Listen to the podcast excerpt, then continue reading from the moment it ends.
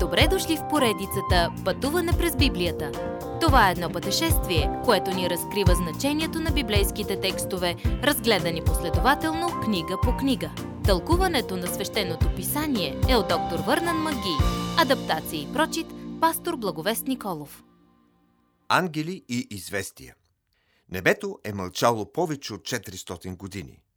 Но един ден, в най-святото място на земята, ангелът Гавриил прекоси разстоянието и изненада мъж на име Захария, който се молеше в храма в Ерусалим. Той дойде да извести, че Бог е чул молитвата на Захария.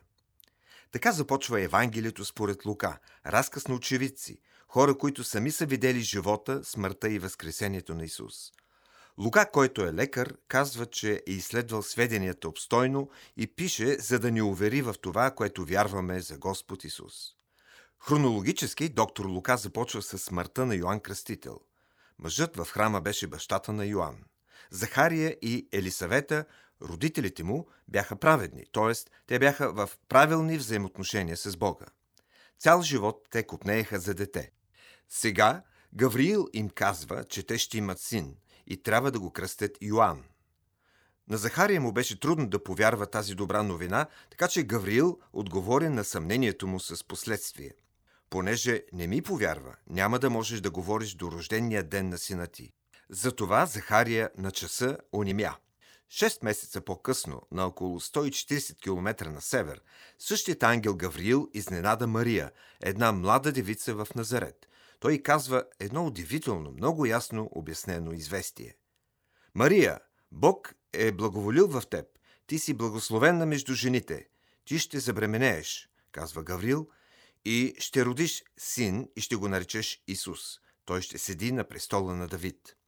Как така ще забременея? Мария беше първата, която постави под въпрос раждането от девица. Гавриил ли отговори, Святия Дух ще дойде върху теб. Стих 35. Никой мъж не е имал нищо общо с раждането на Исус. Бракът между мъж и жена може само да произведе дете с греховна природа. На Мария и е казано, че тя не доведе грешник в света, но святият Божий син. В този момент над живота й се появи облак, останал там до възкресението на Господ Исус от мъртвите. Възкресението на Исус доказва Неговото раждане от девица. Раждането от девица и възкресението вървят ръка за ръка, те стоят или падат заедно. Гаврил каза на Мария също така, че братовчетка й Елисавета беше бременна в шестия месец. Чудо предвид възрастта на Елисавета. Това е добра истина, за която да се държим всичко, което Бог реши да стори. Той може да го постигне. Мария пропътува 140 км на юг да посети Елисавета и когато влезе в къщата й и я поздрави, бебето в отробата на Елисавета подскочи от радост и тя беше изпълнена с Божия дух. Елисавета почна да пее първата от трите песни в Евангелието. Елисавета пя за Божието чудо. Мария пя за това, което Спасителят ще стори, а Захария пя за пророчество. Месеците тишина бяха добри за Захария, който сега вярваше, че Йоанн ще бъде пророк на Всевишния и ще усияе седящите в тъмнината и в смъртната сянка, така че да насочи стъпките ни в пътя на мира.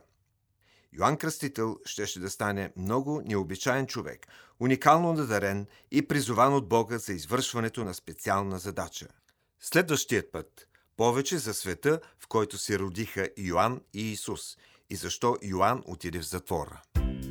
Уважаеми слушатели, вие чухте една от програмите в поредицата Пътуване през Библията. Ако ви е допаднало изучаването, заповядайте на www.ttb.bible, където има много и различни програми на български язик. Ако свалите нашето мобилно приложение от ttb.bible, ще получите достъп до систематично изучаване на всяка книга от Библията.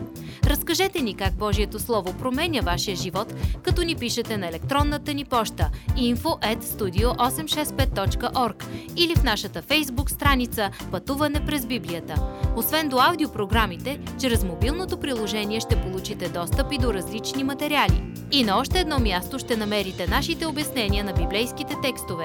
На платформата YouVersion за всяка книга от Библията ще намерите наш план за прочит и аудиопрограма с обяснение на прочетеното. Благодарим ви и до нови срещи в онлайн пространството!